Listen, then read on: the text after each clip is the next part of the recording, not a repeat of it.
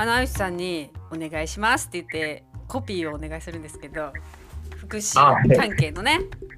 福祉関係のはい。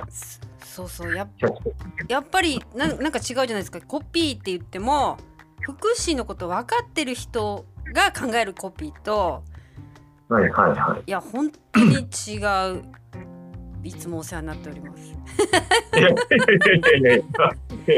ありがとうございますキャッチコピーを僕はまだまだペーペーなので、うんうん、コピーライターとはまだまだ名乗れないとは思ってるんですけど。これでもなんで奈良に奈良に行ったんですか？あれですよね。奈良院学校みたいに行ったんですよね。講座か。はいはいあの宣伝会議っていう、うんうん、有名な。あれですよね。あの講座を、うん、まああれも普通になんかポスター、ま あ、もし僕の天気って大体ポスター見て かもしれないんですけど。ポスターありがとうですね。僕のその福祉の支援者の支援の仕事もそうですけど、うん、言葉の仕事なのでそっか。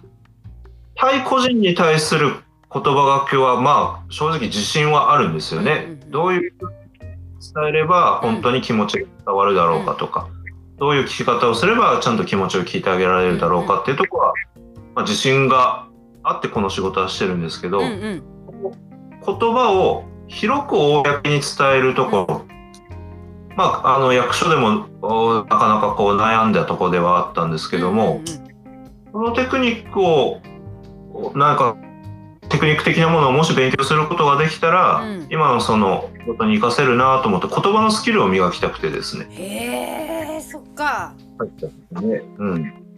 そうかそこではあれですか何をキャッチコピーココピーってそもそも論だけど、うん、なんかこうリードコピーボディコピーなんかわかんないけどいろいろありますよ。あれ何何種類ぐらいある？な何種類っていうかその例えばチラシを作るときにこうはいはい、こう分けるじゃないですか3つぐらい。こう、はいはいはい、メインとなるのはメインコピーっていうの？わかんないけど。コピーですかね。いや僕もあんまそこよく分かってないですよ。なんかもう、はいはい、おこう一文あってそれを説明文が2行ぐらいあってさらに説明するのがあるっていう感じかな、はいはい、作り方としては。あ実は別に決まってるわけでもなんでもないですよね。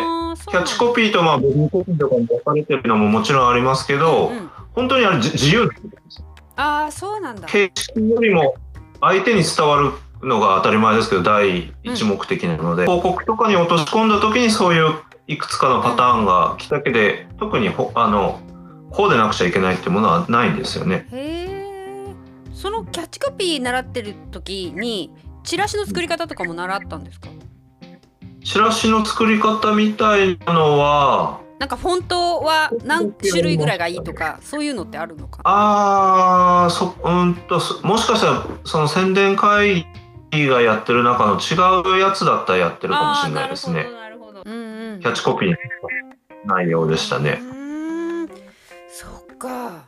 いやでも本当にあの相内私もいろいろ自分で全部チラシやったりセミナータイトルとかね全部やっちゃうけど相内さんに出会ってから考えるのやめましたよね。だってお,、ね、おねお願いした方がいいと思ったなんか。あそれはありがたいですけどね。なんかすごい自分で考えていいと思うけど別に何の根拠もないし自分がそうやこういうことを伝えたいっていうことを伝えて言葉にしてもらった方が、うん、なんかあの、うん、かっこいいし早いし分かりやすいものできるってやっと実感しましたよね。本当みんなおすすめ。何でも自分でやっちゃダメだね。いやあれ多分自分僕ももしかして自分のイベントだったら大したの思い浮かばないんですよ。人の参伝考えて悩み抜いたやつを渡してもらってるから、うんうん、違う人も見やすいだけで。うんうんうんうん。そっか、うん、まあまあ人の入れるっていうのはいいことだと思いますけどね。いや本当にね考えて考えてああやっぱりた相内さんだと思って ななるの最後。すごいか書いてから。いやでもねコピー。コピーはまだなんか書けますとはこう偉そうには言えないですけど福祉分野の中のキャッチコピーは、若干かけますとは、まあちょっと言い言いたいところでありますよね。いやーいろんな人が聞いてきたから、今日はねいや本当ですね。その分野の人が考えるのが一番その分野の人にズキュンってくるっていうか折ってくきますよね。一応ね、あの届くような言葉は探しうんて、タレ選んでる人ではありますけどね。う。ん、ね。だってあれですよね。この間もものすごい数応募しましたよね。ああ、いやいや、あれだ、あれ？いやそのあ前のれはね、何応募し応募してる人は、応募してる人はもっと何百本送送るんですあれは僕は、もうおあの、せ宣伝会議賞ですよね。宣伝会議賞は、この間のやつもそのもう何前のやつも100とかやってなかった？100だか50だか60何本とかですね。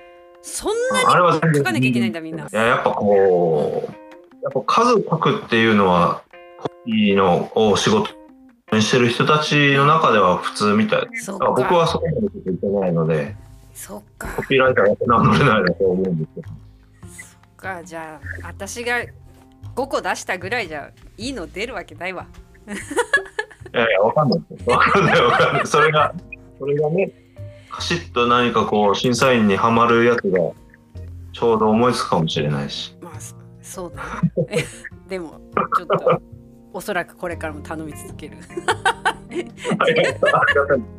あでもすごい、大見さんからいただいた仕事のコピー書いてる中で、うん僕一つ癖っていうか、うんあのーこのワードすごく使ってるっていうの最近気づいたんですけどえ、大見さん気づいてます？